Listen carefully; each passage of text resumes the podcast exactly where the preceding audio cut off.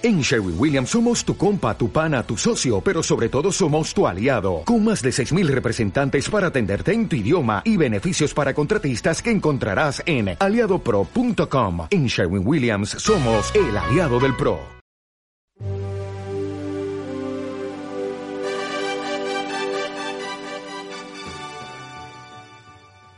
Hola, muy buenas, ¿qué pasa? ¿Qué tal? ¿Qué hay? Bienvenidos y bienvenidas a un nuevo programa de Puro Vicio. En esta ocasión nos hemos reunido para hablar de una manera muy distendida de uno de los animes y mangas más importantes de todos los tiempos, Dragon Ball. El clásico creado por Akira Toriyama hace casi 40 años y que aún sigue dando mucho que hablar. De hecho, este programa realmente está dedicado a su última entrega, en forma de película, Dragon Ball Super Super Hero. Antes de hablar acerca del vigésimo primer largometraje de la franquicia, hemos querido aprovechar para contaros un poquito sobre todas las series de animación.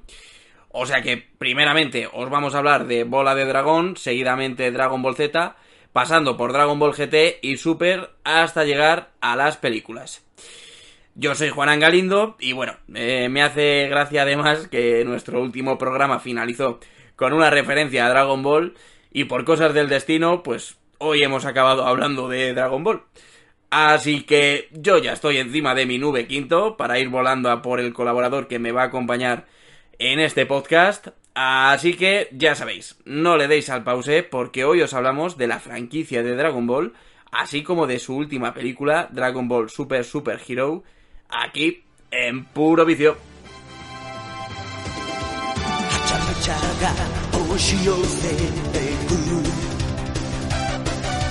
泣いてる場合じゃないワクワクを100倍にしてパーティーの主役になろう。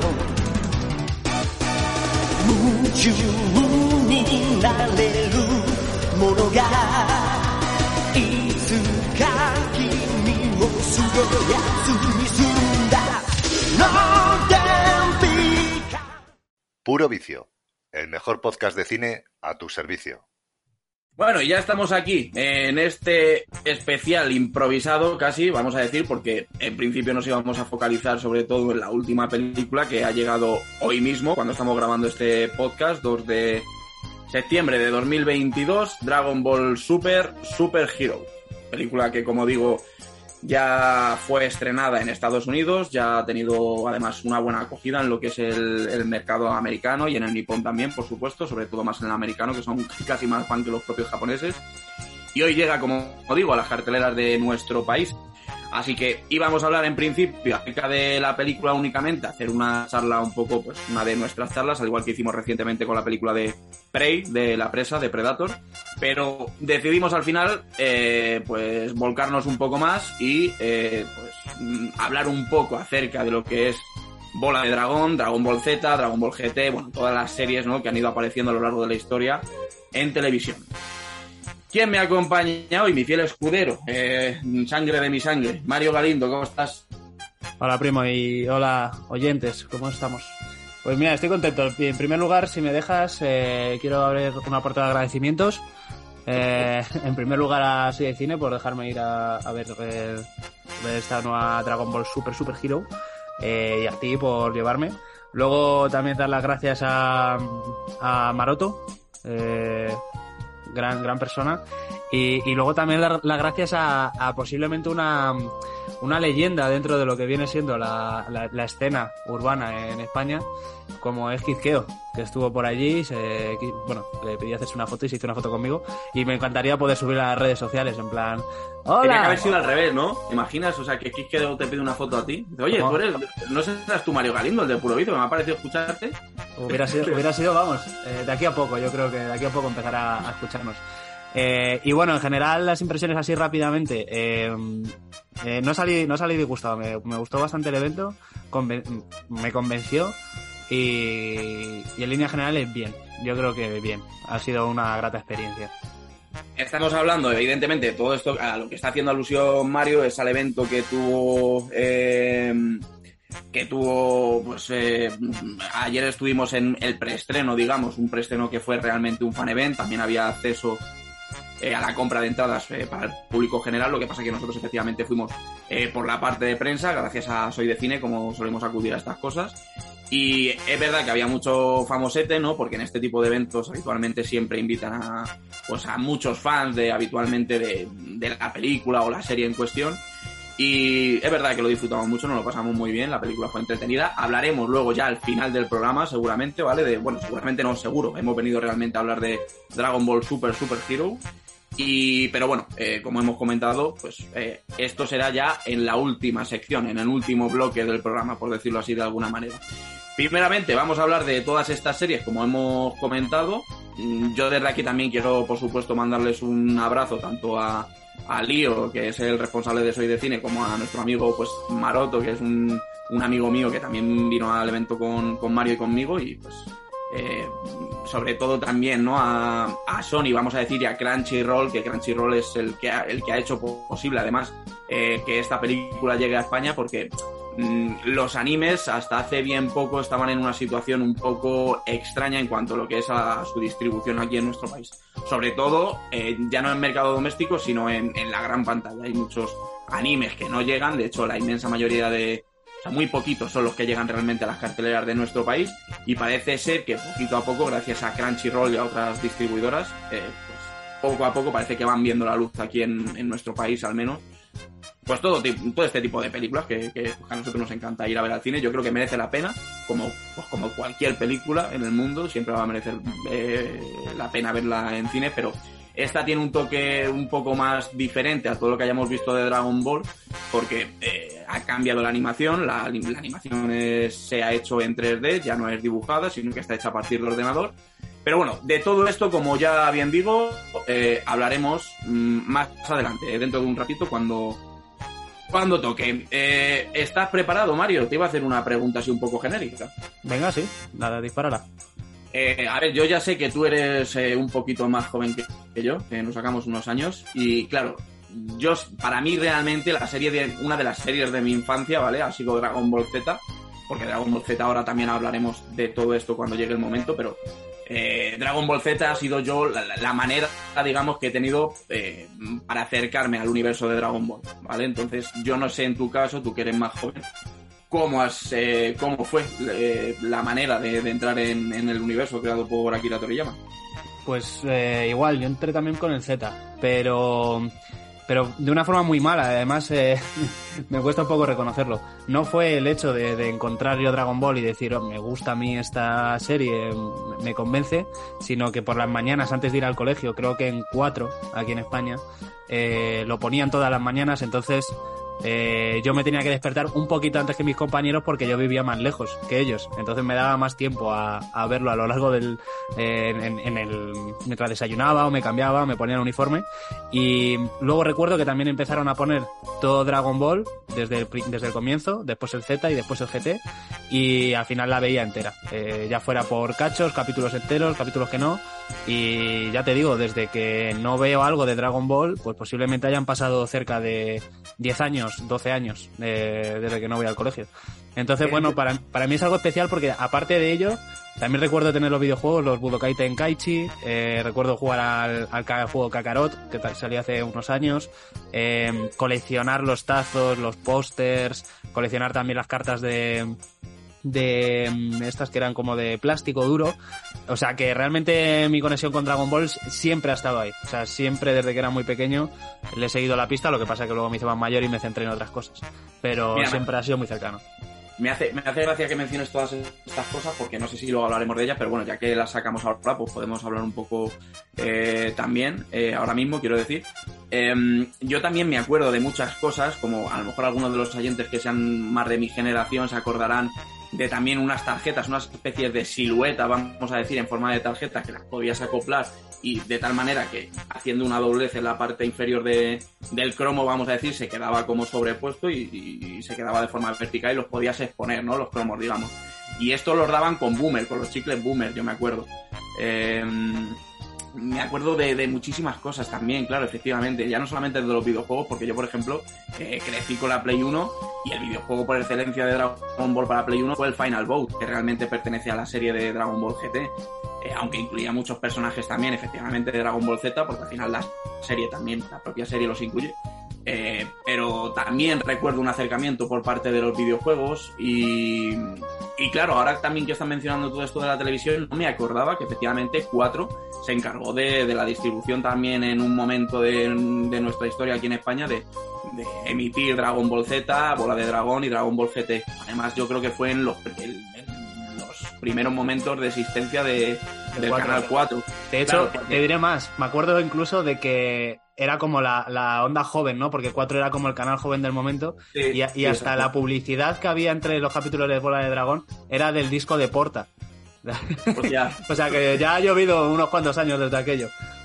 Claro, yo, me acuerdo de eso, pero a mí eso ya me pilló, pues efectivamente ya más mayor. ¿no? Ahí te pilló en la infancia, a mí me pilló más mayor. Yo, en la infancia, yo me acuerdo que aquí lo emitían en Antena 3, en Megatrix, que aquí yo hacía, además esto era muy en verano, claro, Megatrix era un programa veraniego que emitía también pues, series de animación y centradas, en un público- pues, centradas en un público infantil. Y recuerdo también que Bola de Dragón, sin embargo, la emitía, no recuerdo si era televisión española o la 2, pero no era Antena 3. O sea, cada una, digamos, que tenía como los derechos para emitir cada una de las series. Una emitía Bola de Dragón y otra emitía Dragon Ball Z. Y luego ya llegó GT, que bueno, para GT yo no recuerdo cómo accedí realmente a ella, pero sí que recuerdo que tengo muchos VHS. También he tenido los propios mangas, tenía algunos tomos de los mangas. Y pues al final es que era Dragon Ball por doquier, en todos los sitios. Y hubo una fiebre, además aquí en España, muy tocha, yo creo, por esa época. Y se ha ido manteniendo a lo largo de, de los años. Totalmente. Hablaremos de esto de todas maneras también cuando pues toquemos cada una de las series. Vamos a empezar ya directamente con el programa, Mario, como te decía, si te parece bien. Vamos a ello. Y por supuesto, vamos a empezar eh, con la primera serie de animación basada también, por supuesto, en el manga, en el manga que lleva el mismo nombre. Eh, aquí en España se llamó Bola de Dragón. Hablamos de Dragon Ball.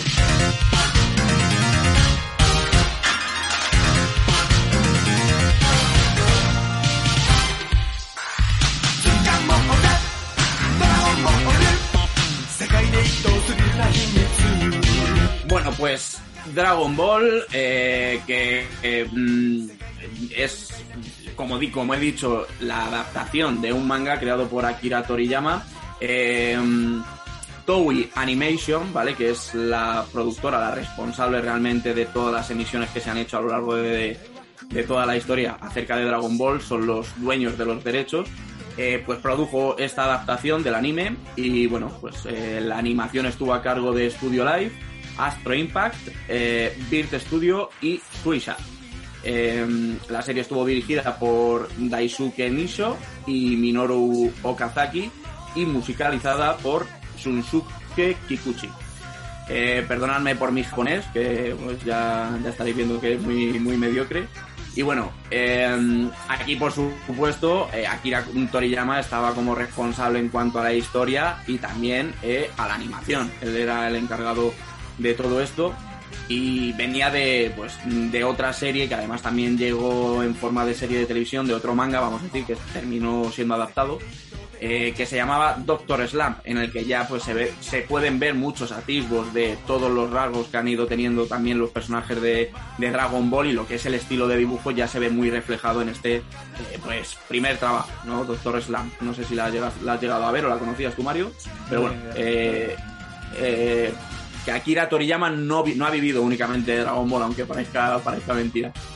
Em, ¿Qué más cosas se puedo contar? Por supuesto que se transmitió originalmente pues con un total de 153 episodios em, que se basaban sobre todo en la primera parte del manga y bueno, aquí se, se narraban las, las aventuras de Goku, ¿no? Cuando era un niño eh, y como digo, su emisión fue desde febrero de 1986 hasta el 19 de abril de 1989. Es decir, un poquito más de tres años estuvo en emisión Dragon Ball. Cositas que podemos hablar de Dragon Ball. ¿Qué te parece a ti esta historia? ¿Qué te parece como introducción? Eh, eh, ¿Qué es lo que crees que, ha tenido Bola de Dragón para que llegara a tantos sitios? Eh, porque fue uno de los primeros animes que realmente se, popu- se popularizaron fuera de, eh, de Japón y que llegaron a, a- a los restos de Occidente. Eh, ¿Qué opinas tú de Bola del Dragón? Pues para comenzar... Como diría eh, Rubén, bola del drag. Bola del drag. Mola más en catalán, ¿no? También diría Albert. Eh, bueno, eh, recuerdo que, que Bola de Dragón la, vi, ah, la vi después que Dragon Ball Z, pero quizás una de las características más importantes sea la, la calidad de los personajes. Yo creo que es una de las cosas más relevantes de, de todo el anime, sobre todo por Goku, por ese niño, podríamos decir, travieso, pero que tiene unas habilidades sobrehumanas. Eh, vola en una nube, tiene un bastón que se hace extensible, una, una cola de mono, tiene un montón de cosas y un potencial bastante amplio que después, eh, sobre todo en el Z y algo en el GT, eh, daba para desarrollar. Aparte de ello, yo creo que y, y, y, vas a ver mal, porque también es verdad que hay que. es un poco hija de su tiempo. Eh, Bulma, yo creo que era una de las de los reclamos para un público masculino un poquito más mayor, que se hacían un montón de bromas. Y recuerdo eh, tener los tomos en mi mano, que yo lo leí en la biblioteca, y recuerdo que había eh, escenas un poco explícitas, y yo creo que también era uno de los reclamos. Casi para- porno, ¿no? Casi porno, efectivamente. Hay una hay una que yo creo que se hizo muy famosa que, que es eh, ella desnuda de cintura para abajo y Goku durmiendo, eh, tapando ¿no? la, la zona íntima. Y, y como eso, cuando se colaba el maestro Rossi a espiarle a la ducha y un montón de. se graba la nariz, los chorros estos a borbotones, ¿no? Efectivamente, yo creo que eh, eh, quizás sea una de las cosas más anecdóticas, porque realmente la- lo que es la historia de cazar la bola de dragón para, para que eh, un dragón te concediera tres deseos, yo creo que eso es- tiene mucho más potencial y todos esos personajes del viejo verde, la chica que va detrás de, de- de buscar las bolas para que concedan sus deseos y el niño que es un superhumano, aunque luego tenga cosas de crío, eh, yo creo que esas eh, son las cosas más importantes que hicieron que después eh, Dragon Ball evolucionara en Dragon Ball Z y viéramos ese, ese cambio de personajes y, y- y avanzarlo un paso más allá. Yo creo es que verdad me- que. Sí, mira, es ver- es verdad que es, es una serie más eh, centrada, casi podríamos decir, en un público infantil, a pesar de que cuenta con todas estas escenas que además fueron realmente el motivo de la censura también aquí en Occidente. O sea, eh, toda, la, toda la censura que venía de Dragon Ball venía un poco, sobre todo, referida a todas estas cosas de, de Bulma y un poco que eran así un poco pues más pornográficas. Aunque bueno, la seguía viendo, a pesar de toda la censura que hubo, eh, seguía viendo detalles en la serie y que, que- que- que se han transmitido luego con el paso de los años que podríamos cuestionar realmente si podrían ir dedicadas a un público infantil o no, al menos en estos tiempos que corren, que parece que vamos para atrás más que para adelante. Y, es verdad, yo creo que es una serie, pues eso, como decía, más infantil, ¿no? O sea, creo que hay, efectivamente hay una evolución, ahora hablaremos de Dragon Ball Z, pero eh, digamos que eh, el, el secreto, vamos a decir, de, de Bola de Dragón y su éxito, yo creo que está un poco referido al- a, la mezcla de todo lo que pues venían un poco proponiendo los animes. Al final era una serie que efectivamente podía haber un público infantil, pero también la podía disfrutar, disfrutar un público eh, eh, más adulto, porque al final había un humor también bastante trabajado, era una era más eh, había más momentos de humor que de otra cosa durante, durante la serie. Entonces, bueno, eh, yo creo que ese humor también eh, es el es, es un punto clave que ha caracterizado siempre, siempre a todas eh, las series de Dragon Ball y que se ha ido manteniendo, por supuesto, con el paso de los años. Y diría que esta es una de las cosas claves también, sobre todo para que se convirtiera en el éxito eh, que realmente soy. O sea, un poco el, ese humor, yo diría, pues mm, no sé si tan eh, eh, universal, podemos decir, porque al final es hay, un- hay muchas películas y muchas series y muchos animes que eh, trabajan con un humor pues que seguramente funcione mejor allí en, en Asia que, aquí en, en Occidente.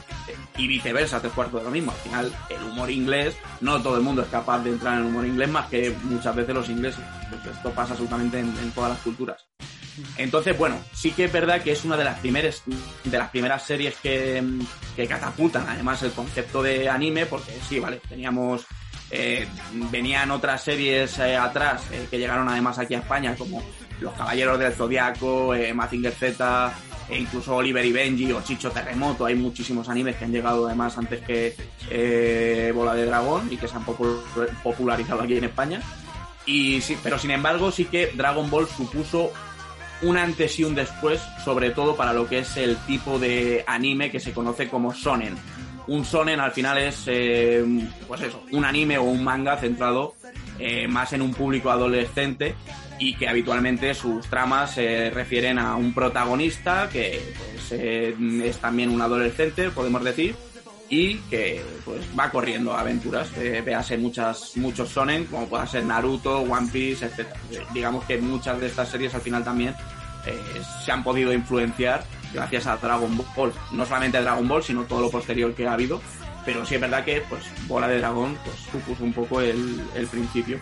Y en cuanto a la historia, pues es verdad que también es, yo creo que es bastante divertida, ¿no? El hecho de que un niño, pues todo esto que también empiezan a transmitir en, desde el primer momento, una mezcla muy curiosa, ¿no? Entre ciencia ficción, vamos a decir, porque hay muchos elementos de la ciencia ficción en, en Bola de Dragón, eh, toques de western casi, vamos a decir, también, podemos decir, y, y kung fu, ¿no? Mezclado con artes marciales y kung fu, por, por todas estas cosas que proponen, pues una serie que yo creo que es muy divertida. Eh, no sé si me quedaría más con Dragon Ball que con Dragon Ball Z, la verdad. Siempre me ha gustado más Dragon Ball Z, yo soy más de... eh, yo creo que es mi serie favorita y la de todos. Pero con el paso del tiempo sí que he visto como que Bola de Dragón, el relleno que, que tenía, vamos a decir el relleno, ¿vale? Porque al final hay relleno y cada uno tiene su motivo, lo veía más trabajado. Y aquí hay un porqué, ¿vale? Porque el relleno yo aquí no lo veo tan lo veo mucho más condensado y veo que al final sí que tiene un motivo que es este. el motivo es hacer reír un poco al espectador y que se divierta, que es al final también el, eje central casi de la serie. En Dragon Ball Z esto pasaba también, había, hay muchos eh, hay muchos capítulos que son puro relleno, pero esto era un poco también en base a que Dragon Ball Z llegó un momento en el que superaba al manga. Entonces tenían que hacer tiempo, por eso también las batallas eran tan sumamente largas, porque tenían que hacer tiempo para que Akira Toriyama fuera haciendo la historia y pues, eh, que no tuvieran que avanzar ellos por encima, digamos, de- del, que era el creador de la serie.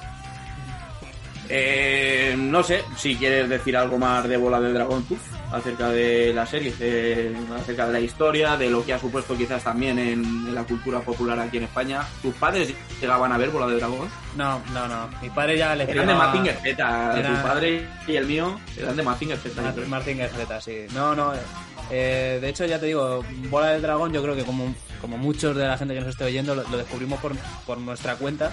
Más que nada porque precisamente estas cosas de, de la censura y de las cosas que no se podían salir en televisión, lo primero que hacía mi padre era apartarlas, o bueno, nuestro abuelo seguramente también lo haría.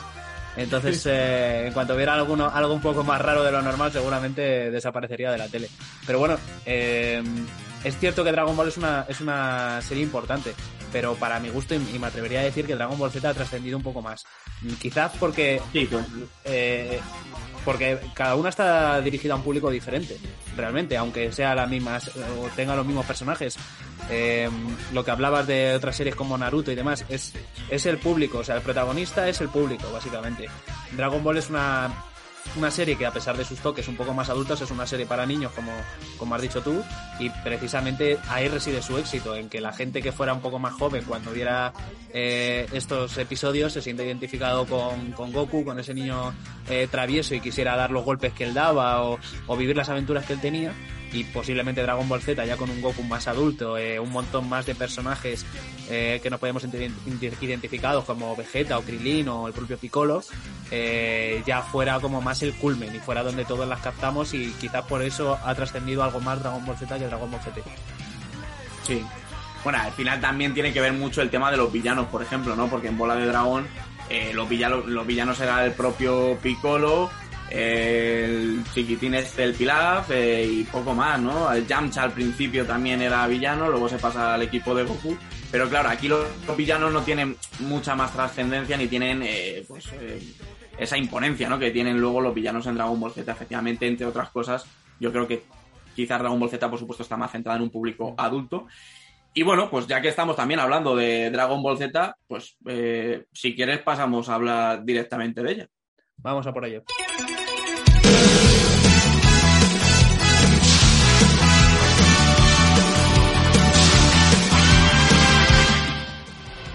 Bueno, pues Dragon Ball Z, eh, la favorita seguramente de no solamente nosotros y de la inmensa mayoría, yo diría, de, del equipo de, de Puro Vicio, sino de todos los oyentes seguramente que estéis eh, en este punto del programa.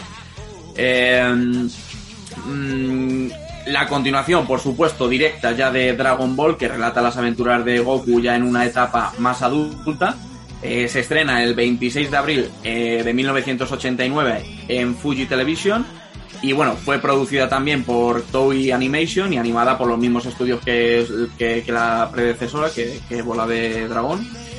Y bueno, aquí inicio también volvió como director, al igual que Kikuchi, que, que bueno, que también se le atribuye la responsabilidad de la composición musical. Y está basada en, en los 26 volúmenes que componen el manga, el manga, perdón, y que bueno, que, que no llegaron a ser cubiertos por, por, por, el, por lo que es Bola de Dragón, ¿vale? Eh, tiene un total de 291 episodios y su transmisión concluye el 31 de enero de 1996. Es decir, eh, siete años de, de emisión Dragon Ball Z, casi 300, casi 300 episodios, mucho más longeva que evidentemente Bola de Dragón. Y vamos, eh, también es la saga más, más importante y la, vamos a decir, la truncal de, de toda la historia realmente. Aquí es donde suceden casi todos los, todos los acontecimientos y los más importantes y los más relevantes que se han ido luego manteniendo también eh, a lo largo de las futuras series, tan- tanto en GT como en Super. Y bueno, pues eh, cosas que podemos decir de Dragon Ball Z. ¿Qué, qué ha supuesto Dragon Ball Z? ¿Qué, mm, eh, ¿Qué ha sido realmente Dragon Ball Z para el resto de mortales? ¿Tú qué consideras? Bueno, esto sí que aquí ya estamos hablando sobre algo, algo muy importante. Eh, Dragon Ball Z no solamente supone eh, la consagración de posiblemente una de las series más importantes de, de la historia, sino que yo creo que marca un hito generacional y también eh, marca un, un hecho económico.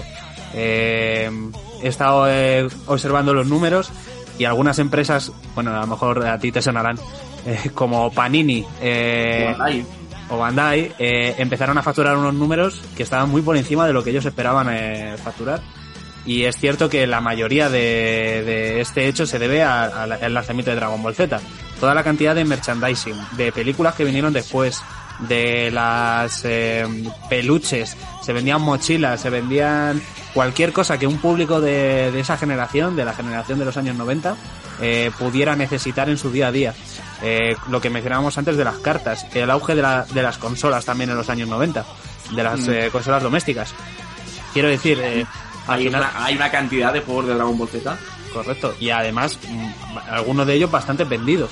Y, y por supuesto que, que si hoy en día, después de casi 30 años del final de la emisión de Dragon Ball Z, seguimos hablando con ella, seguimos eh, diciendo que está vigente y seguimos eh, analizando películas que llegan a los cines como Dragon Ball eh, Super Super Hero, posiblemente sea porque gracias a Dragon Ball Z se consagró toda la saga y todo un éxito eh, mundial que podríamos considerarla.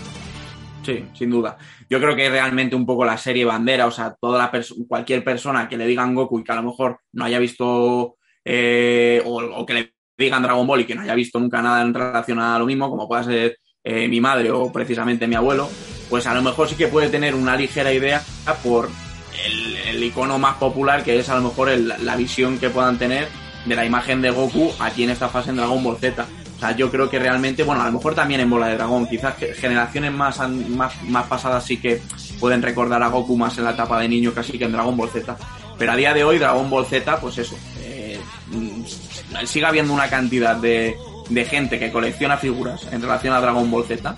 Ahora el mercado de figuras también está tan, no sé si en auge o no en auge, pero eh, hay muchísimo coleccionismo y muchísimo, por supuesto, en relación a Dragon Ball Z, porque a día de hoy sigue siendo un éxito Dragon Ball Z. De hecho, hace no mucho, eh, bueno, hace no mucho, estoy hablando a lo mejor hace 10 años, se hizo una serie remasterizada que se llama Dragon Ball Kai, en la que condensaba eh, todo Dragon Ball Z, te contaba lo más importante, estaba, como digo, remasterizada y eh, pues cortaba todos estos episodios que he estado mencionando antes, que digamos que van a ser relleno, ¿no? O momentos que eran quizás que estaban muy estirados. De hecho, uno de, de los principales problemas que vamos a poder decir que tiene Dragon Ball Z, eh, y que yo lo he visto con el paso de los tiempos, es que efectivamente es una serie que está muy estirada y que es costosa de ver porque, claro, teniendo en cuenta que son episodios de 20 minutos, que la intro te dura dos, y que los otros dos siguientes te cuentan eh, lo que ha pasado en el capítulo anterior y los dos primeros minutos del capítulo se tiran mirándose los dos enemigos, eh, otros tres minutos, pues te queda al final un capítulo realmente en el que te, te está sumando lo que realmente la historia cinco minutos, vamos a poner. Entonces, es una serie que está muy estirada, pero como digo, tiene un porqué. O sea, lo he explicado antes el porqué, que es básicamente porque Akira Toriyama se encontraba en ese momento eh, dibujando la historia y creándola. Además, eh, Dragon Ball Z existe un poco para cerrar la saga de Goku y por eso lleva la Z. Por eso Dragon Ball Z lleva esa Z, porque Akira Toriyama quería cerrar la historia de Goku en la primera etapa, que es la etapa de Freezer. Además, Dragon Ball Z se divide en tres grandes bloques, vamos a decir, que son eh, la saga de Freezer. Bueno, realmente no sé si son cuatro. Está, creo que son la saga de los Saiyans, eh, que es esta de Freezer, la saga de Cell y la saga de Buu, sí, son tres. Eh, pues son estas tres grandes sagas que además, pues casi podríamos considerar cada una de ellas un poco independiente, porque al final son 90 capítulos, por lo visto, cada, cada una de estas eh, fases. O sea que es casi básicamente lo que es más de lo que ha tenido GT, por ejemplo, y es básicamente lo que tuvo eh, Bola de Dragón. Entonces, bueno, pues eh, una serie mucho más larga, evidentemente, pero final yo creo que también tiene pues esos momentos también tan icónicos y que todos vamos a recordar siempre. O sea, yo creo que los momentos en los que más nos hemos podido a lo mejor emocionar eh, durante, durante la saga de Dragon Ball, todos los que somos fanáticos, quiero decir, pues seguramente todos esos momentos estén condensados aquí en Dragon Ball Z. La primera aparición de, o sea, bueno, cuando llegan Vegeta y Raditz y terminan matando a Goku, eh, cuando Goku termina ayudando a Gohan para, para, para acabar con células, pues bueno, pues hay momentos muy emotivos durante toda la serie. Yo creo que aquí están los, los, momentos más top, casi vamos a decir, lo más, lo más reconocibles. Sí, y, bueno, como hablábamos de personajes en Dragon Ball, en Dragon Ball Z no nos podemos quedar atrás. Por supuesto que eh, Krilin, que yo creo que ya hace aparición en Dragon Ball, eh, es uno de los eh, personajes más queridos, yo creo, a pesar de, de su inutilidad dentro de lo que de lo que Aquí se vuelven muchos inútiles de repente, Sí, ¿no? Porque Sí. Yamcha eh, también, Yancha se vuelve un, un pelamonas que no, que no fue. totalmente. Y yo creo que principalmente una de las cosas que hace que Dragon Ball Z sea tan importante es la irrupción de Vegeta como ese villano antagónico, hasta físicamente se parece a Goku, que parece que siempre le tiene medio el pulso, que es justamente lo contrario a él, que es un tío como mucho más serio, más reflexivo. Goku al final es un poco más charlatán. Y Vegeta es el contrapunto perfecto a, a- ese Goku que al final terminan haciéndose aliados. Aparte de ello, yo creo que los tres villanos, como dices, que, que determinan toda la serie, que son eh, Freezer, Célula y Buu, eh, con sus respectivas eh, evoluciones, podríamos decir, ¿no? Porque al final Freezer después terminan siendo remodelados, eh, Célula pasa por tres fases diferentes y Buu pasa a ser Majin Buu con el cuando se hace eh, Haaland, ¿no? Cuando se convierte en Y- Haaland. y, lo- y luego absorbe además tanto a Gohan como a Vegeto. Totalmente. Y yo creo que eh, quizás una de las cosas más destacables de Dragon Ball Z y posiblemente de las, de las cosas que más eh, justicia haga que, que sea una leyenda prácticamente es que son unos villanos bastante complejos. Son villanos que tienen unas motivaciones que no son eh, locas y que cualquiera puede empatizar un poco con ellos. eh, y que luego todos los subvillanos, ¿no? Los villanos chiquitillos que podríamos decir, como son los androides, el Doctor Gero, eh, todos los Saiyajin de, eh, son al final personajes que, que se te quedan en el subconsciente y que, y que tiras de, de meroteca cuando recuerda Dragon Ball Z y eso es uno de los puntos eh, que al final favorecen que haya trascendido en tanto, al tiempo, ¿no? Y que además de ello hayamos visto la evolución de Goku, que a pesar de que es, un adulto sigue teniendo esa actitud de cuando era pequeño y, y es, un, es un cómputo de cosas y una evolución en general que hace que todo, que cada personaje tenga un alma diferente y que todo computa que sea una, una experiencia increíble ver Dragon Ball Z.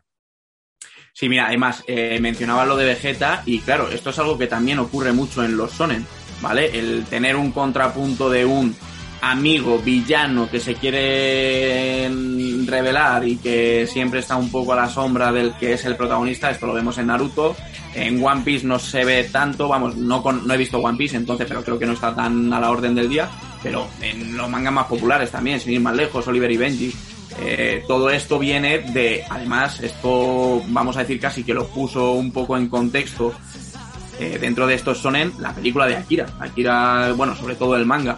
Eh, eh, digamos que fue la primera película la prim un, un, poco la historia que sentó muchas de las bases que luego han supuesto que han sido luego digamos base de, del, del Sonen, de este Sonen.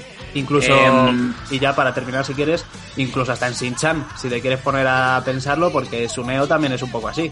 Eh, es como ese niño un poco así pijillo que se parece bastante a Shin-Chan, pero que está como que sí, que no. Sí, que o, no, o Novita y Gigante, o yo qué sé, ¿no? Claro, son, son sus contrapuestos. O sea, al final, al final este está hecho para este público, ¿no? Porque al final comprenden la misma edad, pero hay niños que son más como un estilo de Vegeta, que son más callados, más reflexivos, y otros como Goku que no se callan debajo del agua. Y eso hace que abarque más público y más público se acerque a esta serie. Sí, exacto. Además, pues eso, una serie que efectivamente más centrada en un público adulto por todas estas peleas. Aquí sí que hay también muchas censuras eh, respecto a lo que comentábamos un poco antes, pero también en cuanto a la sangre. Aquí en España se censuran muchas escenas como la muerte de Krilin o muchas otras, la muerte de Krilin por, parte de Freezer. Eh, como muchas otras eh, escenas que quizás son un poco eh, pues duras de ver y eh, duras de ver para cualquier público, aquí se censuraron, ¿no? Aquí también se, se, hubo una censura, pero lo de la censura aquí de Dragon Ball siempre lo que te digo, o sea, un poco cogido con pinzas porque había cosas que sí había que censurar porque eran evidentes, pero luego había otras que dice, ¿y esto por qué cojones no lo censuro? Totalmente. Eh, ¿Qué más eh, podemos decir de Dragon Ball Z? ¿Se te queda algo en el tintero? Y yo creo que también una de las cosas eh, más interesantes de, de, Dragon Ball Z son los, los Saiyajin, eh, los Super Saiyan. Eh, guerreros del espacio, ¿no? Como les llamaban aquí en el... Los super... Joder. La verdad que la, las traducciones eran un poco así. Eh, lo, de, lo, lo, de, los doblajes lo vamos a, lo vamos a evitar, ¿no? Mencionar los doblajes, sí. porque está no, tan manido este tema. No quiero, no quiero meter en, en polémicas. Eh, me gusta mucho, y yo creo que también es uno de, de los reclamos, eh, el aspecto visual que tienen eh, toda, la, toda la serie. Ya empezando por los planetas. Eh, cómo está hecho Namek, a mí me, encanta. Es uno de los. Eh, o Namek, no sé ya también, como, como lo escuchaba de pequeño, ya no sé, ya no sé cuál era cuál. Eh, bueno, el caso es que, que todos los eh, planetas tenían un aspecto bastante interesante, todos los lugares de combate también tenían eh, Capsule Core, todos, todos eh, los sitios tenían como su magia y su, y su encanto. Y aparte de ello, lo que hablaba, los, eh, el diseño de los, eh, de los Super Saiyan. Cuando ves a Goku Super Saiyan, el primer Super Saiyan, con el pelo rubio, eh, ya no lo tiene hacia abajo y le tapa la frente, sino que se le ve como mucho más imponente. Incluso es, y ya cuando pasa Super Saiyan 3, que le quitan las cejas y tiene el pelo larguísimo, a mí me parece que es maravilloso. Incluso cuando Vegeta pasa a ser Majin Vegeta, ¿no? Con la, con la M en la frente, y Buu que tiene su encanto de personaje cuando es gordito y es cariñoso, pero aún así es eh, súper poderoso. Eh, todo el aspecto visual que tienen los personajes y los escenarios, yo creo que también sumaba a que muchos públicos se, se animara a verlo, porque llamaba la atención, era algo realmente llamativo ver esos personajes. Sí, además con las peleas, mezclado todo esto con las peleas y demás. La verdad que visualmente era muy llamativo y es verdad que era una de las cosas más, más chulas, vamos a decir. No sabemos, yo, yo realmente desconozco ¿eh? cómo eh, por qué Akira Toriyama llegó hasta este punto, porque como decíamos, él, su intención era acabar con en, la, en, el momento que Freezer muere, muere por, eh, que, lo comentaba un poco antes. Entonces, claro, eh, pues bueno, sí que es verdad que además eh, mola un montón, a mí me gustaba mucho. Si, si, nos pusiéramos a decir personajes favoritos, ¿vale? A mí me encantaba Célula, me flipaba porque la primera fase me daba miedo, la segunda imponía, pero la tercera ya era como, qué guapo estás, o sea, ya no es que imponga, ¿sabes? O sea, o que pueda, pues eso, dar miedo, sino que ya los diseños de todo, porque incluso de, de Bubú, como le conocían aquí, ¿no? Eh. Madre mía. Eh, no, pues bueno. y, a mí he de decir que también eh, Vegeta ya desde el principio mola, pero ya cuando se quita el traje de, de Saiyajin y, y, y, ya tienes un mono azul, ¿no? Que característico con los guantes. La, arma, la armadura esa, ¿no? La armadura, sí, el, y el, la gafa esta, el monóculo verde. Eh, mola, a mí me encanta Vegeta y sobre todo el, lo que es el personaje cuando tiene que convertirse en maligno, ¿no? En malvado y va con la M en la cabeza para intentar eh, destruir a, a Majin Buu que tiene como esa sensación de, héroe caído, de que nadie valora su trabajo, de que nadie es capaz de eh, entenderle y comprenderle y que aún así es capaz de sacrificar su vida con tal de intentar acabar con, con el mal que, que va a acabar con el mundo. Y toda esa parte de hasta que comprenden que Vegeta realmente era bueno y que se estaba sacrificando por algo mayor, me parece una chulada. Al igual que las fusiones. Las fusiones yo creo que de Goten y Trunks, cuando nunca les sale bien, ¿no? Y se convierten en, en Trunks así gordete, Obeso. obeso, sí, eh, queda también muy llamativo, pero cuando se hacen de verdad, ¿no? Y podemos ver a Vegeto y todas estas cosas, eh, a mí me encantaban cuando salían con la espada también Trunks. La mayoría de personajes que tenían algo, algo que, que siempre hacía que, te- que, que cuando salía uno dijeras, quiero, quiero saber más de él, quiero que salga más en pantalla. Y no solamente era la serie de Goku, sino que tenía, abarcaba tantos personajes que eran tan complejos y tan llamativos que al final eh, eh, era un, algo, una ópera, era algo global, era que todo el mundo tenía su peso y su relevancia dentro de, de Dragon Ball Z. Y bueno, que aquí a final de cuentas también se sientan un poco las bases de toda la mitología de Bola de Dragón. Nos estabas comentando lo de las fusiones. Eh, aquí vemos aparecer ya también los primeros dioses, ¿no? Que luego han tenido tanta relevancia en, en Super. Que si las habichuelas mágicas, que si pues la facilidad ya también de encontrar las bolas de dragón, que esto también me hace gracia. La serie al final que se centra un poco las bolas de dragón en la primera serie. Aquí la, recoger las siete bolas de dragón era como eh, ir a comprar el pan, básicamente. Y ya hablaremos de Dragon Ball Super Super GT, dónde está la bola de dragón y la facilidad que tienen para, para hacer deseos ridículos. Sí, sí. El Dragon Ball Super Super Hero. Eso.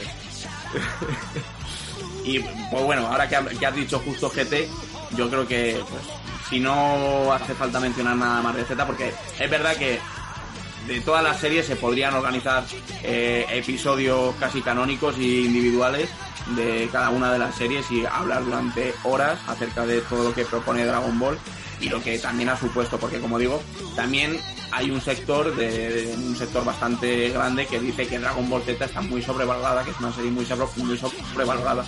Pues yo creo que viene también un poco referido a lo que hemos dicho antes, ¿no? Lo que hemos hablado también de- del relleno, pero evidentemente, pues todos los fenómenos, ¿no? Y todas estas eh, series o películas que al final tienen tanta importancia luego en toda la cultura popular, mm, deci- decir si está sobrevalorado, ¿no? En, en una única palabra y tildarlo todo de algo tan absurdo, pues me- no sé, me parece como muy pretencioso, ¿no? Entonces, no sé, yo creo que es una serie que efectivamente, ya más allá de lo buena que pueda ser, sienta muchísimas bases de lo que es el anime luego eh, posterior y del que sigue habiendo hoy, hoy por hoy. Hay muchas, muchos animes que siguen surgiendo y que sostienen muchas de las bases que creó Star Wars, o sea, eh, Dragon Ball.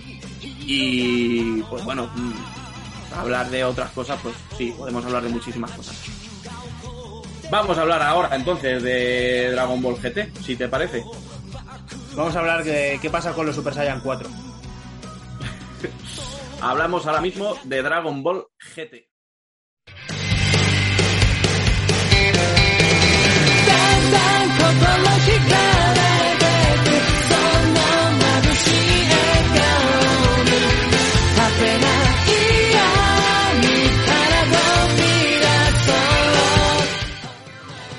Bueno, pues ya evidentemente tras la, la culminación del, del manga y de Dragon Ball Z, eh, Akira Toriyama se, se negaba a continuar ya la historia, quería, ya estaba un poco hasta los cojones de, Dragon Ball, pero sin embargo Toei Animation pues mm, quería eh, seguir exprimiendo la gallina de los huevos de oro, quería seguir haciendo cosas referentes a Dragon Ball y surge esta Dragon Ball GT, que Dragon Ball GT, ya lo podemos decir desde el primer momento, no es canon, no forma parte del canon original de, de- Dragon Ball, de hecho abarcaría, digamos, eh, en la historia, digamos, abarcaría un punto que se situaría posterior a Super, ¿vale? A la serie que ha concluido hace, pues hace unos años, hace cuatro años. Eh, mm, y entonces, pues bueno, se decidió al final que no fuera canon, porque además es la más odiada de lejos de todas las series y de todas las cosas que ha habido acerca de Dragon Ball. Y yo también quiero dejar muy claro desde el primer momento que Dragon Ball GT a mí me gusta muchísimo. A mí me encanta. Yo como fan de Dragon Ball, además no sé, hubo un momento en mi vida, yo creo que Dragon Ball GT era mi favorita.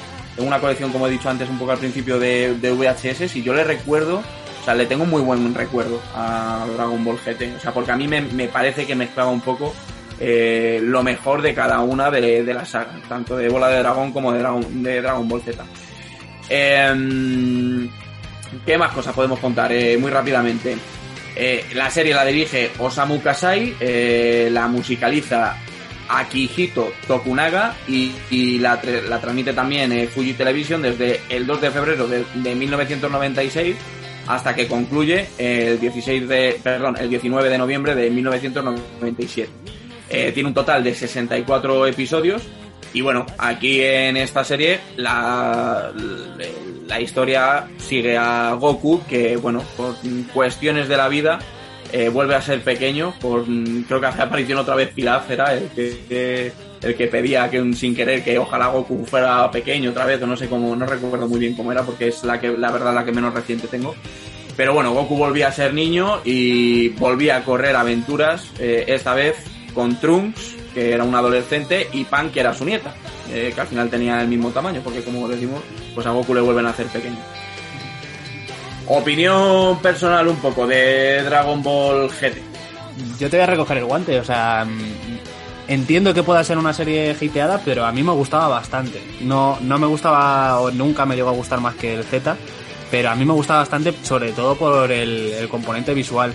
Y yo creo que una de las cosas que hicieron que Dragon Ball GT no, no llegara a ese nivel de, de Dragon Ball Z era los villanos, precisamente de lo que estábamos hablando.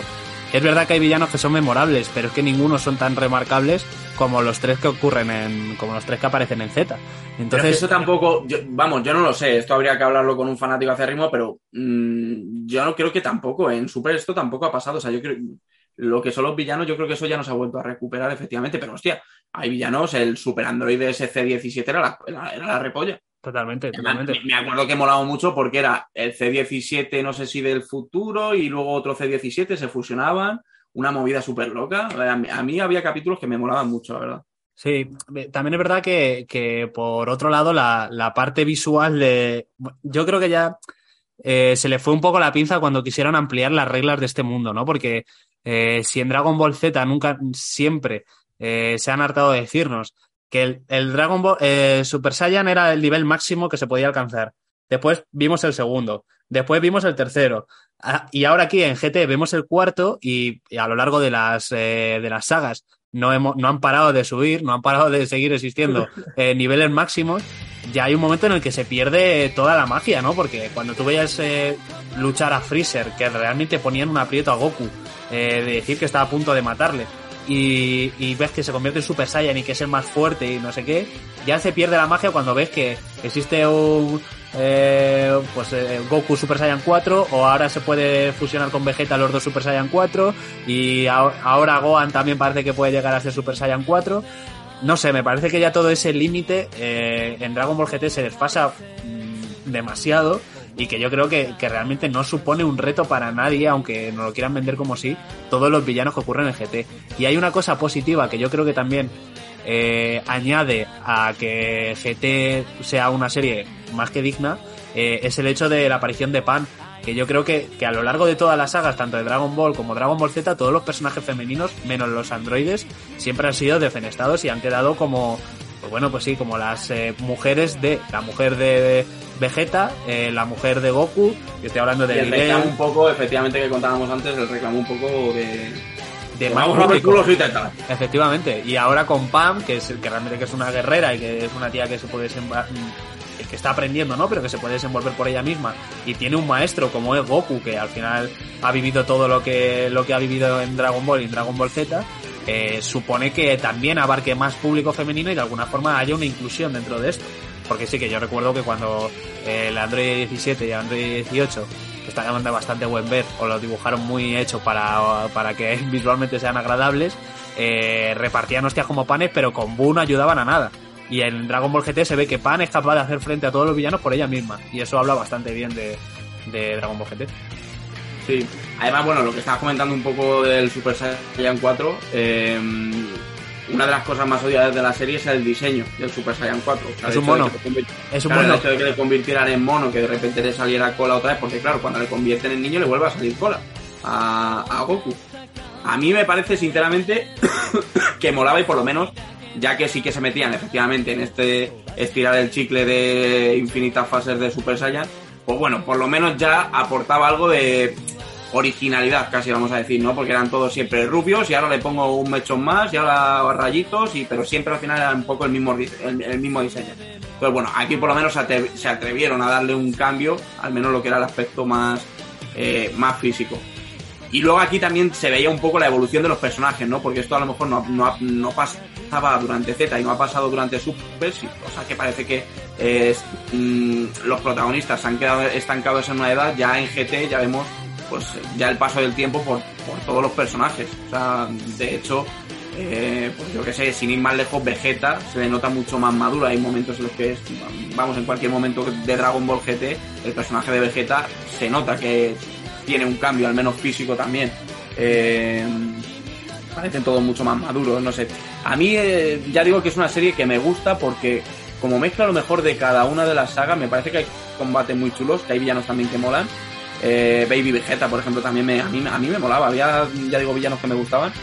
Y también tenía esa parte de aventura que hay mucha gente que es lo que precisamente no le ha gustado, porque los compañeros de Goku, pues bueno, pues Pan no es que sea uno de los personajes tampoco más queridos, pero a mí también, efectivamente, a mí también me gusta. Luego estaba el, el robot ese por ahí que, que se llamaba ¿no? Jiru, Jiru, sí, que también era un poco cansino, es verdad, pero, pero bueno, pues mm, era, yo qué sé, molaba ver a Trunks, a mí Trunks también siempre ha sido uno de mis personajes favoritos.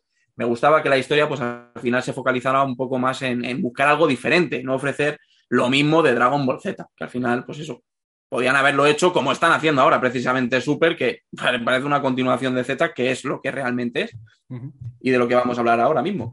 Eh, ¿Más cosas que quieras decir acerca de Dragon Ball GT? Bueno, eh, yo creo que va a quedar a la historia como, como casi una anécdota, lamentablemente, aunque a mí me, me parece que, que podría cajar bien dentro del canon, aunque yo entiendo que no se pueda respetar por ciertas cosas. Eh, yo creo que también es una serie salvable dentro de lo que cabe. Es verdad que, que no tiene la epicidad, o a mí no me transportó la, la epicidad que tenía Dragon Ball Z, que siempre suponía algo más. Eh, cada villano era peor que el anterior y parecía que ya habías visto todo y te añadía más aún así. Eh, pero que aún así yo creo que si eres fan de la, de la serie, pues por lo menos deberías respetarlo o verlo y, criticarlo desde un punto de vista constructivo y no destruir personajes como Pan o el diseño de Super Saiyan 4, que a mi gusto también me parece que está bastante, está bastante bien logrado. Además, eh, me acuerdo, había un capítulo en Dragon Ball eh, GT que, que era muy... A mí me, es que eran las cosas que me gustaban de GT. Es verdad que a lo mejor ridiculizaban algunos personajes tan imponentes como eran Célula y Freezer, pero me acuerdo un capítulo en el que Goku, siendo peque muy chiquitín, se carga con la punta de, del rabo que lleva en el culo. Eh, qué mal ha sonado eso.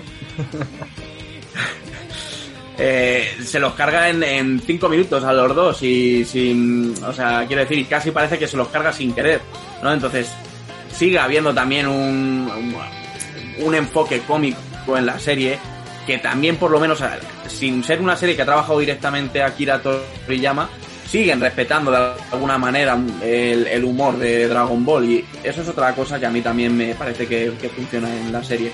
Eh, Ahora que estoy hablando de Akira Toriyama, eh, por cierto, eh, hay que decir que la participación que tuvo aquí en, en esta Dragon Ball GT, pues bueno, eh, sí que el inicio de la serie lo construyó por lo visto él y las siglas GT eh, fue una decisión de él porque, bueno, aluden directamente al término de Grand Touring, que aquí en España significa el gran viaje. O sea que, bueno, eh, Toriyama se ha, se ha referido siempre a esta historia, o sea, tampoco él ha renegado, aunque sí, para ser franco, sí, pero él siempre se ha referido a Dragon Ball GT como una gran historia alternativa de Dragon Ball, ¿vale? Por esto que comentamos, que decimos que, que no es canon, al final no es canon porque como no ha salido directamente de la mente de, de Akira Toriyama, pues... Eh, cerramos este bloque de Dragon Ball GT y nos, vamos al último antes de pasar ya las películas, que, que será el momento ya en el que hablamos de Dragon Ball Super, Super Hero. Hablamos de Dragon Ball Super.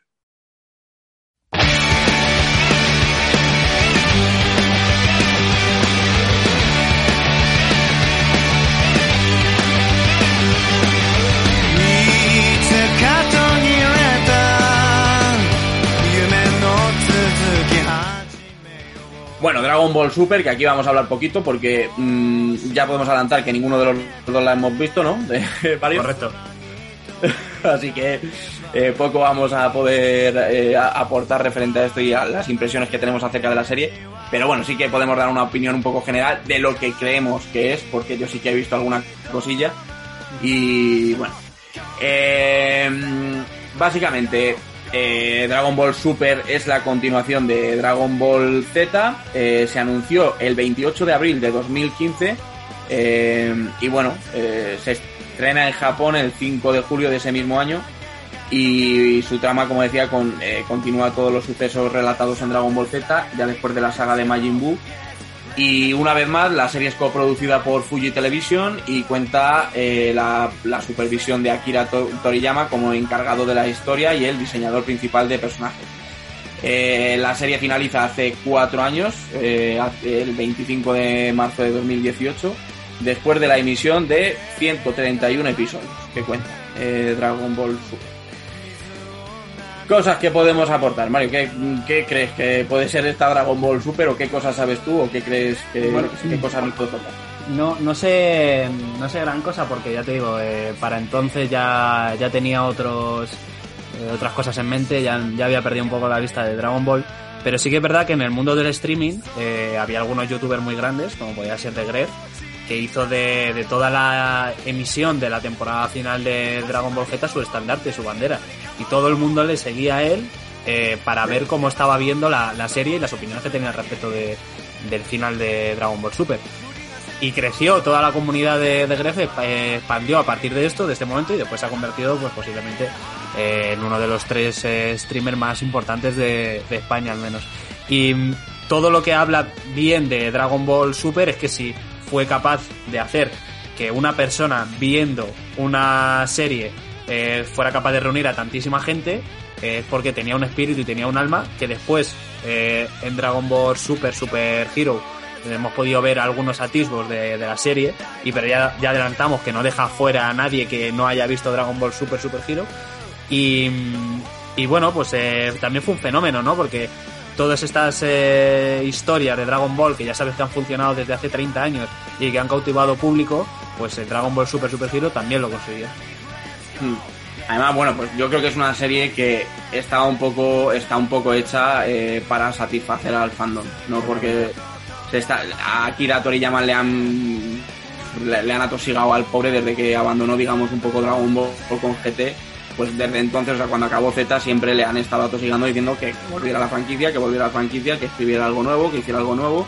Y Jeff, pues está Dragon Ball Super, al final, mm, pues eh, cedió y, y al final, pues yo creo que es un poco. Tiene pinta de ser. A mí la impresión que me da es un poco más de lo mismo.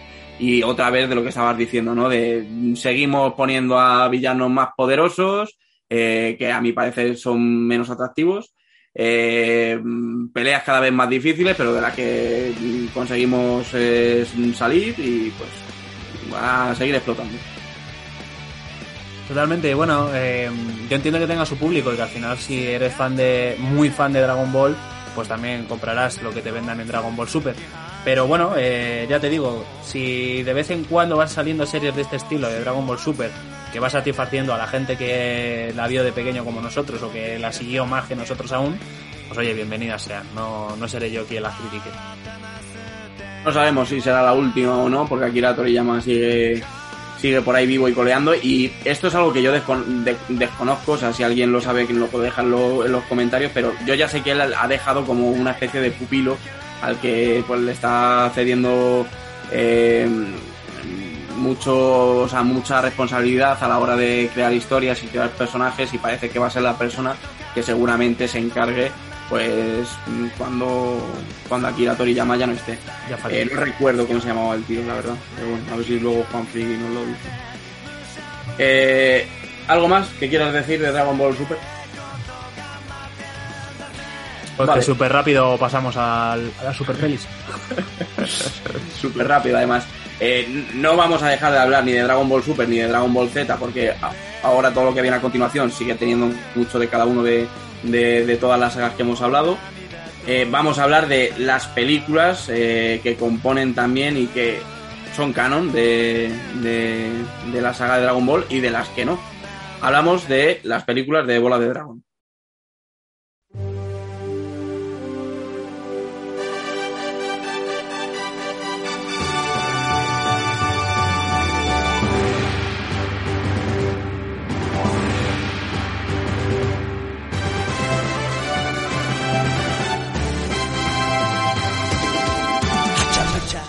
Efectivamente, cada una de las series ha tenido mm, diferentes películas, ¿vale? Eh, en el caso de Dragon Ball es algo, quizás sea lo más particular de todo, porque las cuatro películas que hay de Dragon Ball eh, son historias paralelas al anime original, en la que aparecen eh, los mismos personajes, lo que pasa que eh, cumpliendo algunos roles diferentes y otros nuevos también, ¿no? Em, estas películas son Dragon Ball La leyenda de Senron, eh, La princesa durmiente en el castillo embrujado, Una aventura mística y, y El camino hacia el más fuerte. Estos episodios, como digo, se, se enmarcan entre los, o sea, reemplazan, vamos a decir, ¿vale? Porque realmente esto, o sea, hay, hay varias maneras de ver Dragon Ball. Puedes ver la primera parte de Dragon Ball viendo las películas, porque las películas realmente abarcan lo que son desde el primer episodio hasta el 68. O sea, todas estas películas, digamos que sustituyen, podrían sustituir a esos episodios porque te lo están contando más o menos de la misma manera. Entonces, es algo curioso lo que se hizo aquí con las películas de Bola de Dragón. No tuvo nada que ver con las películas de Dragon Ball Z, eh, que Dragon Ball Z, pues bueno, son, eran historias ya más, eran paralelas a lo que iba sucediendo en, en la serie. Eh, menciono muy rápidamente todas las películas que constituyen el canon de Dragon Ball Z. Eh, la primera es Devuélveme a Gohan, la segunda El hombre más fuerte del mundo. Eh, sigue la super, la super batalla decisiva por el planeta Tierra. Yo me imagino que este título no está bien, pero bueno. Eh, luego estuvo Super Saiyan Son Goku, los, los poderosos, los increíbles más poderosos contra el más poderoso. Yo entiendo que estos títulos están traducidos con, el, con el Google Translate, Google Translate. o son de Latinoamérica, no lo sé. Eh, luego también estuvo Dragon Ball Z, eh, guerreros con 10.000 millones de poder. Dragon Ball Z, Batalla Extrema, los tres grandes Super Saiyan. Dragon Ball Z, eh, Super Batalla Feroz, Extrema y Ardiente, por aquí. Que podía, No podía yo, ser un, no un sé título, yo, esto de, es- un título de, de Bruno y María, ¿eh? No sé yo esto de Ardiente y Extremo. Eh, bueno, eh, es, que, que yo conozco las películas de otra manera, por los personajes sobre, sobre todo que salen. La siguiente, por ejemplo, que aquí está titulada como La galaxia está en peligro, eh, es la película que, por ejemplo, trae a Bojack, que es este personaje que es azul, que parece un pirata. Eh, luego se hizo la película de Los superguerreros nunca duermen, que aquí no se llama, ya te adelanto que no se llamó así en España porque es que la tengo en VHS y no me acuerdo cómo se llamó, pero esta era la película en la que Broly se convierte como una especie de masilla que reaparece y Gotenks y Trunks se enfrentan a él en así como una, una especie de corporación. Bueno, a mí me acuerdo que esa película me encantaba, es un poco bodrio a día de hoy y a la gente no le gusta, pero a mí me, me molaba mucho. Eh, ¿Qué más películas ya por terminar? Eh, la siguiente, la antepenúltima, Los superguerreros vencen, la victoria será para mí. Eh, y luego ya tuvimos Dragon Ball Z Fusión, que es esta película en la que eh, Goku y Vegeta se fusionan para luchar contra Janemba, se llamaba, en, en el infierno, además, que es muy curioso cómo es el infierno aquí en Dragon Ball. Ya, y ya la última que realmente yo creo que podría pertenecer al arco argumental de Z es el de El ataque del dragón, que es esta historia que se centra en Tapion, que es un personaje que a mí me flipaba, me encantaba, y que tiene que derrotar a Hildegard, que es así como una especie de insecto que vive dentro de él. Bueno, hay unas historias en las películas de Dragon Ball Z que molan muchísimo, molan mogollón, de verdad. O sea, todos los que sean fanáticos de a lo mejor de la serie, bueno, que no sean fanáticos, los que sean fanáticos las habrán visto. Pero a lo mejor hay alguien que sí que ha visto la serie y que no, ha- no se ha acercado a las películas, pues las películas de verdad que molan un montón, sobre todo algunas de ellas. Eh, no han acabado todavía las películas de Dragon Ball Z porque después de la emisión ya de, de, de lo que es la serie principal, eh, siguieron sacando películas que pertenecían al arco de Dragon Ball Z, como es Dragon Ball Z, la batalla de los dioses, la batalla de los dioses, perdón, en la que aparece pues eh, este personaje Bills, ¿no? que se ha mantenido eh, luego en la, en la posterioridad, eh, que es esta especie de gato que es un, el dios de la destrucción. Y ya para finalizar, la última película que se estrenó fue en abril de 2015, que fue la, la resurrección de Freezer, que también, como decimos, pues pertenece al canon de eh, Dragon Ball Z. Luego, además eh, de estas películas, también se han hecho algunos especiales, como ese Dragon Ball Z, la batalla final, que cuenta, por ejemplo, la historia del padre de, Goku, que es Bardo, que también mola un montón. Hay algunos epi- episodios especiales que también de verdad que son muy chulos de ver. Eh, por parte de Dragon Ball GT no hubo ninguna película, pero sí que hubo también un especial que se llamaba Dragon Ball GT 100 años después. Y, eh, pues, eh, como digo, un episodio pe- especial en el que se cuenta la historia de el no sé si el tataranieto de Goku que se llama Goku Junior y que es el nieto de Pan. Pan es una anciana y pues su nieto intenta ir a buscar las bolas de dragón para pues para que su, abuela no se muera. Un capítulo que es bonito, pero que bueno, que ha- haya mucha gente que también tiene muchísimos detractores, o sea, pues al igual que todo Dragon Ball GT, ¿no? Pero mm, a mí estas cosas me resultan curiosas de ver y de verdad que yo creo que pues para los que son fans eh, hay cosas que sí que añaden eh, o que sí que a lo mejor aportan algo de frescura a la franquicia, como pueden ser estos episodios especiales. Eh, yo, yo pensaba que no había visto ninguna peli de, de Dragon Ball hasta, hasta la que fuimos a ver ayer, eh, Dragon Ball Super, Super Hero. Eh, Super, super, super, super, super. super, Hero. Y es que eh, ya entiendo por qué, o sea, ya ahora mismo acabo de encajar un montón de piezas en mi cabeza. Y es porque cuando se dice que se va a hacer un live action de cualquier cosa en Netflix, todo el mundo tiene esa cosa de decir, buf, esto a lo mejor va a ser un, un truño. Y es que recuerdo que yo fui a ver al cine eh, Ah, Dragon. Ball Evolution. Yo fui a ver esa cosa. que lo pensé, ¿eh? pensé en ponerlo. Digo, hablamos de Dragon Ball Evolution, pero claro, siendo algo que no ha sido, que no ha tenido que ver con la animación. Claro, pero, pero eh, era curioso porque, claro, eh, esto es 2009, a mí me tocaba con 10 años y yo en ese momento pues seguramente estuviera viendo la serie. Y, y claro, eh, yo salí del cine encantado con Dragon Ball Evolution. Pero después a los años, eh, me tenía 10 años, no, no, no me juzguéis. Y, y luego ya a, a- a los años, eh, viendo cosas, leyendo cosas, eh, reviendo un poco alguna escena de la película, decía, madre mía, qué horrible bodrio me, me tragué y yo lo feliz que era cuando la cuando la llegué a ver. Y es que Esto me eh, pasa a mí con Batman y Robin, ¿eh? es que, es que ese, ese es justo el punto. Es que es como la Batman de Claro, Robin de todo es- esto. Es- que hay algunas, algunas páginas web, eh, como Film Affinity, que la ponen un 1,6 sobre 10. Que es que puede ser la nota más baja que haya visto en, en mucho tiempo. Y Me entrado ganas de verla, ¿eh? eh, sí, sí, ya sabes, por curiosidad. Y es que además está, recuerdo que estaba muy mal hecho los efectos digitales, estaba, la historia no, no, no aportaba absolutamente a nada, eh, nada, nada era creíble en esa película. Bueno, estaba pintado, ¿no? Sí, sí, sí, Piccolo.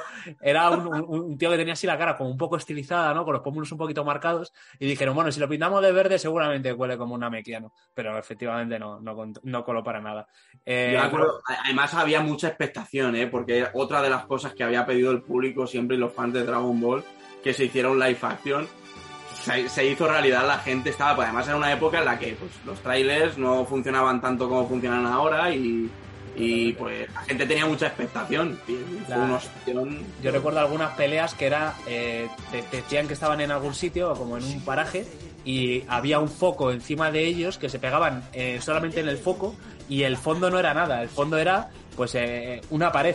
Y parecía que te estaban vendiendo que estaban en el planeta no sé qué y que la cámara se movía así porque tenían que hacer el paripé. Bueno, es terrible. Yo creo que es una película anecdótica, ¿no? Que quedará para el recuerdo para la gente cuando piense en ella, se reirá. Pero, pero que no tiene ningún valor. Pero es que no, tiene un valor nulo. Uno de los ejemplos, ¿no? Al final es que yo siempre he entendido que, que una película, o sea, una serie como Dragon Ball, llevarla a algo de acción real, pues es complicado. Esto pasa mucho en el anime. El anime tiene esa magia porque al final muchas de las historias que vemos en los animes solamente las podemos ver en ese estilo de animación y en la manera que tienen de contarlo los japoneses. En- no lo concibo de otra manera. O sea, aquí en esto yo quizás sí que sea muy nazi, pero me, me suele pasar con casi todas las adaptaciones que hay de los animes. Con otras adaptaciones no me pasa. Y aunque se la pasen por el forro, me da igual. O sea, para mí es la esencia un poco del anime, ¿no? Y las posibilidades que, que da.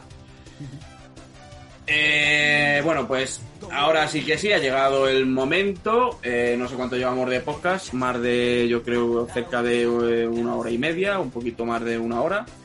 Eh, ha llegado el momento de hablar de Dragon Ball Super, Super Hero.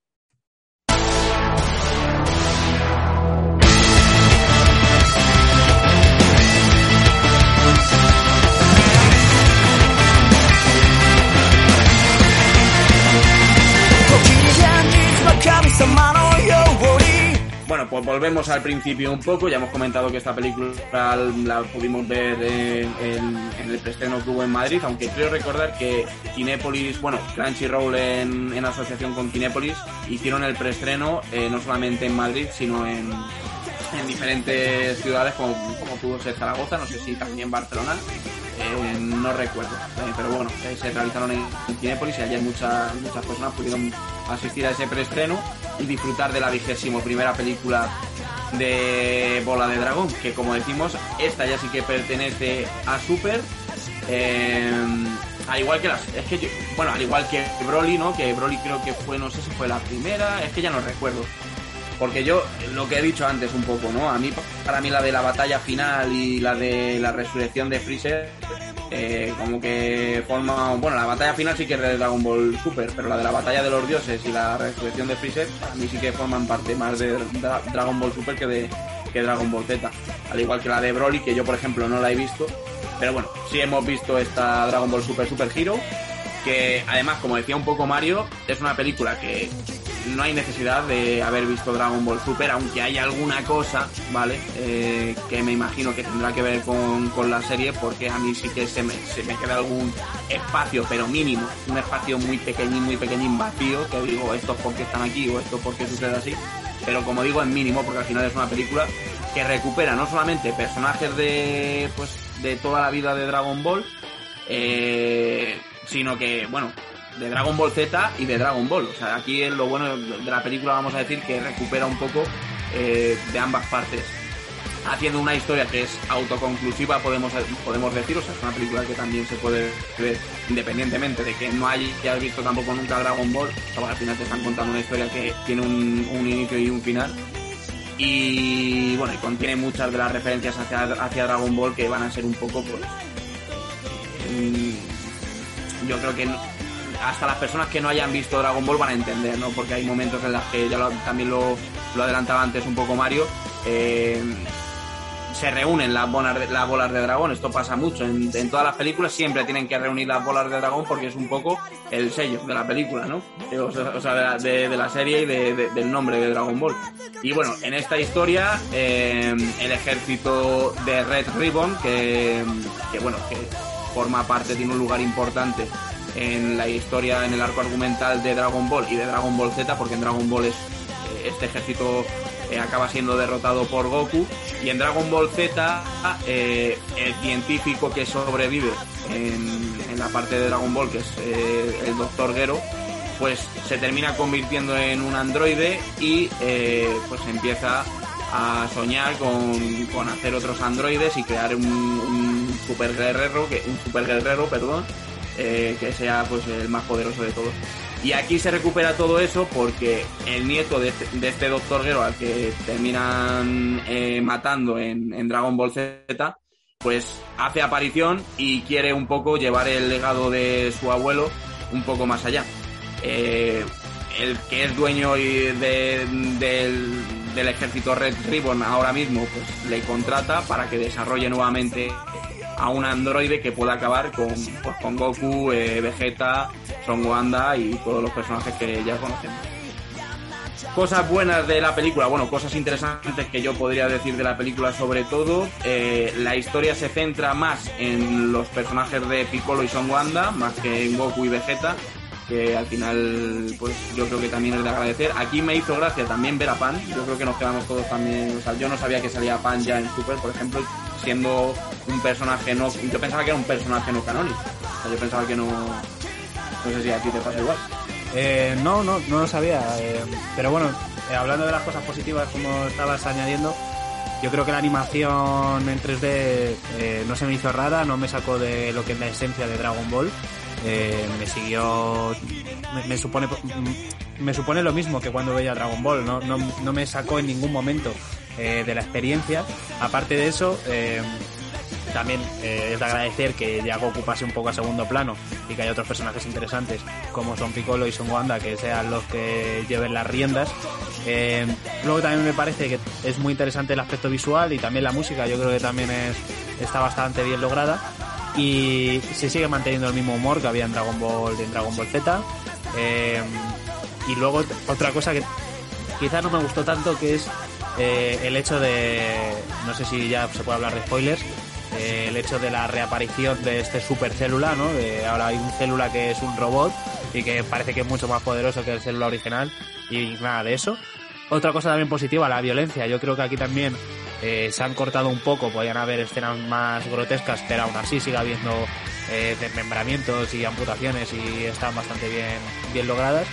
Y, y bueno, poco más. eh, la conclusión que sacamos allí.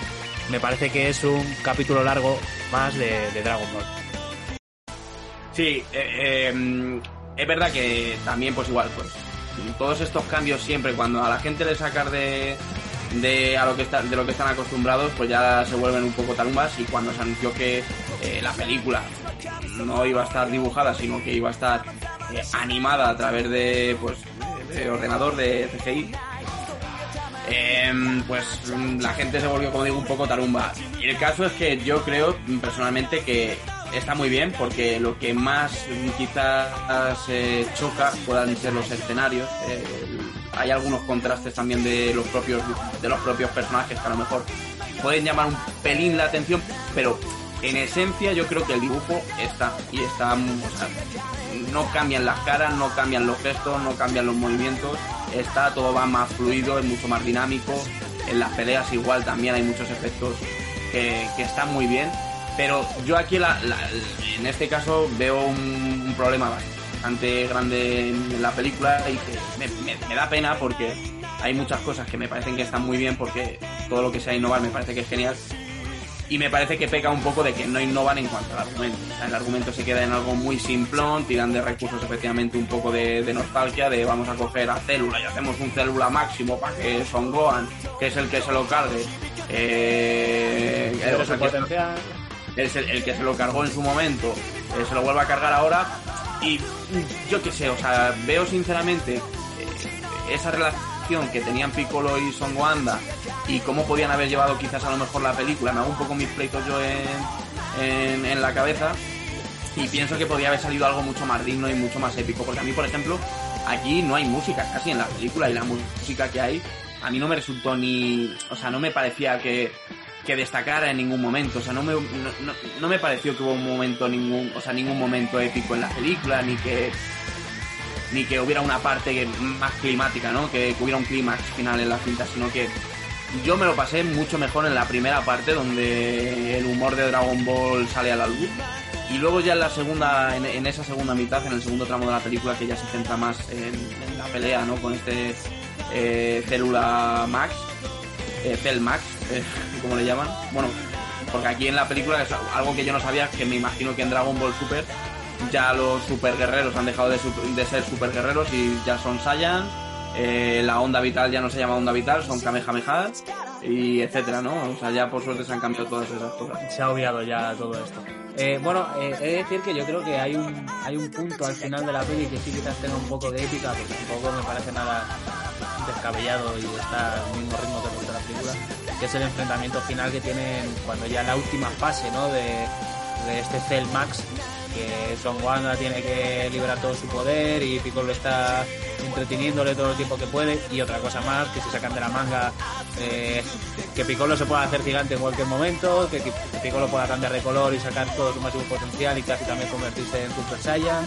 Que ahora ya hemos visto un, un Son Gohan que no sé si era Super porque nunca se habla de Super Saiyan después de, de lo que ocurre si es el 3, si es el 4, tiene el pelo gris, los ojos rojos, no se sabe muy bien en qué nivel está. Eh, pero bueno, tiene un poco así de épica, de que parece que va a matar a todos, parece que va a matar a Piccolo.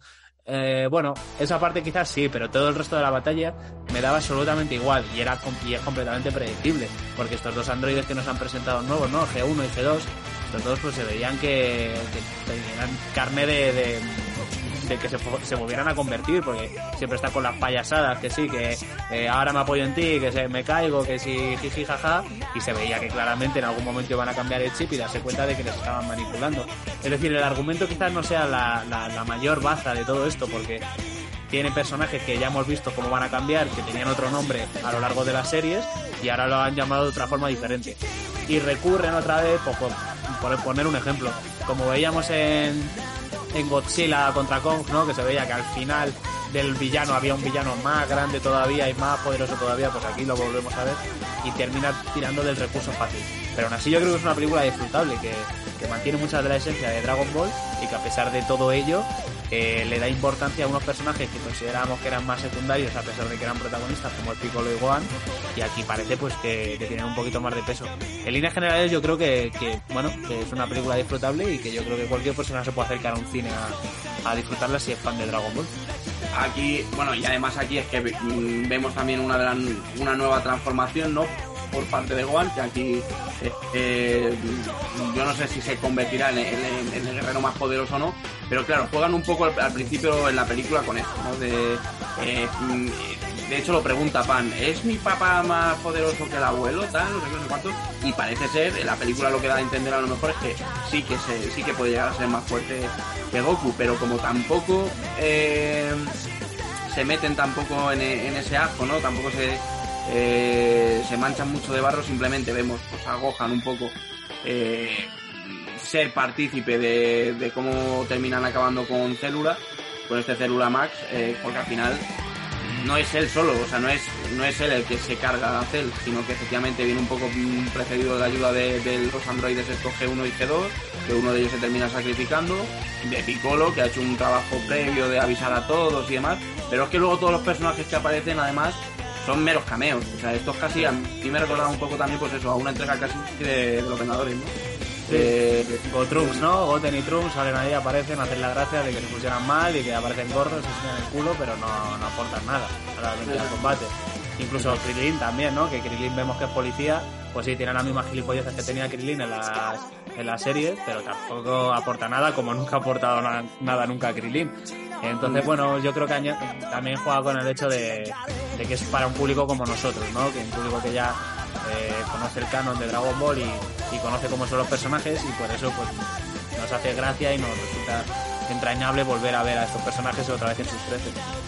Sí, sí, además es eso, ¿no? Que para mí, si hubiera obviado toda esa parte, o sea, si me quitan todos esos cameos de personajes y eh, me trabajan un poco más a fondo esa historia principal acerca del Cell Max, que con un, con un combate un poco más prolongado y un momento mucho más, como digo, más climático, ¿no? Eh, con una música también mucho más épica y tal, pues yo creo que podría haber mejorado mucho. O sea, ya no simplemente como homenaje, o sea, ya no solamente como película, sino como homenaje a toda la franquicia de Dragon Ball. Entonces, bueno, eh, una película que sí, disfrutable, para ver, como digo siempre, en pantalla grande va a mejorar, eh, que si la ves en casa.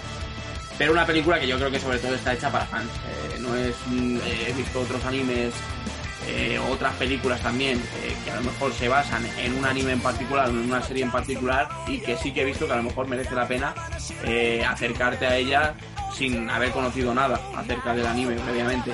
Aquí en este caso, pues sí, la puedes ver, te lo puedes pasar bien, pero yo creo que a pesar de todo eso es una película que está muy enfocada a los fans, sobre todo. Totalmente.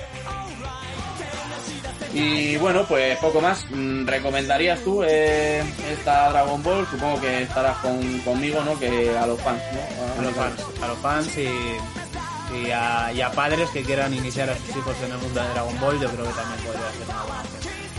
Eso es, eso es bonito, ¿eh? O sea, porque ya ayer efectivamente yo me di cuenta, macho, que había muchos padres que, Padres. que llevaban Nosotros aquí, niños- ¿eh? Nosotros aquí grabando un podcast. bueno, pero al igual que nosotros, eh, también había gente que, que tendría ya sus 30 o 30 y largos años con vestidos de, de Goku, vestidos de Gohan, que oye, que a mí me encanta todo, todo el tema del, del cosplay, pero creo que hay unas edades. creo que hay, hay ciertos márgenes que no se pueden sobrepasar. Hay unas edades para, para vestirte de Goku, pero no para pedirle fotos a Kike. Eso es, eso es. Y, y- y intentar no tocarle por si yo no sé si se vaya a rayar. Bueno, a ver, pues yo creo que con esto ya podemos casi dar por, por finalizado el programa. No sé si te queda algo en el tintero, quieres decir algo. Nada, no sé si en algún momento, en algún momento de puro vicio volveremos a hacer algo referido de Dragon Ball, porque ya al final es algo que pues, no le he llegado a pensar nunca, ¿sabes? Porque ni me lo planteo, porque o eso, o hablas mucho, o lo puedes condensar también todo como hemos hecho aquí en este programa. Podríamos dedicar dos temporadas a hacer todo Dragon Ball Z. Un, Sí. un- un capítulo por episodio. Eh, Bueno, realmente, de nuevo, eh, dar las gracias a, a Lío y a Cine por dejarme participar en este evento. Y bueno, es una experiencia agradable, es una, una película disfrutona, eh, lo puedes pasar muy bien y, en líneas generales pues estoy, estoy contento con la experiencia. Yo también estoy muy contento de la experiencia, de pues haber hablado un poco de Dragon Ball y de lo que nos parece a nosotros como serie, lo que ha significado. Un programa distendido, diferente, ¿no? Y que no sé si en algún otro momento sacaremos algo similar. Estas cosas, pues bueno, se nos ocurren y así es como ha quedado. Esperemos también que lo hayan disfrutado todos los que se hayan quedado hasta este momento. Eh, eh, ponernos en los comentarios, pues también si queréis, eh, si habéis visto la película, si os ha gustado o no, eh, vuestras impresiones también o lo que os parezca a vosotros también lo que es la serie de Dragon Ball en general. Y pues recordaros que por favor que nos dejéis unos me gustas, que los me gustas nos vienen muy bien y las suscripciones para seguir creciendo y seguir haciendo estos programas. Y también recordaros que tenemos un grupo de Telegram muy majete en el que hablamos con todos nuestros amigos de, eh, de diferentes podcasts y de con, los oyentes en general también. Hablamos de, pues, sobre todo, todo lo que tiene que ver con cine. Que tenemos también nuestras redes sociales, eh, que es Cine Puro Vicio. Nos podéis encontrar en Twitter, en Instagram, en Facebook y creo que ya. Y poco más eh, que añadir. Que muchas gracias, Mariette, también por este rato contigo. A ti, primo, siempre. Y que nos vemos muy pronto, que estamos a puntito, a puntito de arrancarle la tercera temporada. Así que, pues lo dicho, que nos vemos muy pronto en el próximo programa de Puro Vicio. Estás escuchando Puro Vicio, tu podcast de noticias de cine.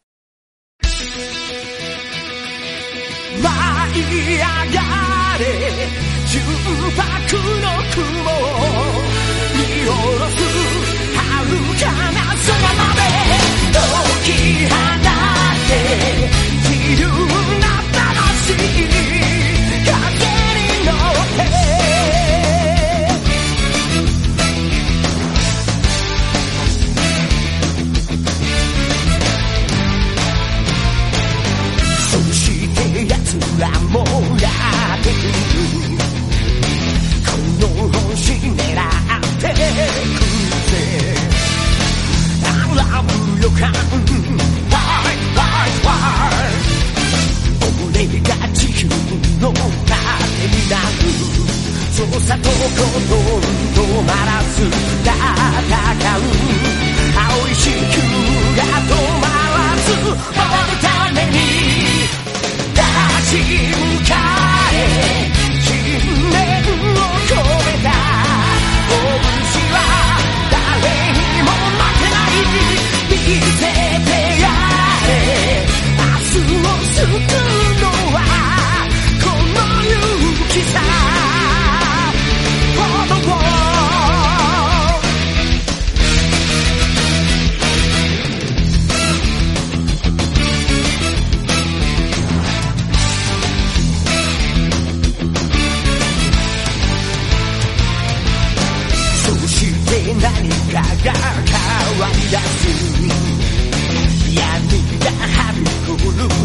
界も正義のパワー Light, light, light 悪の弾丸跳ね返すそうさ輝く時代を作るさ光る地球よ無限に動いてくれ突き進め情熱が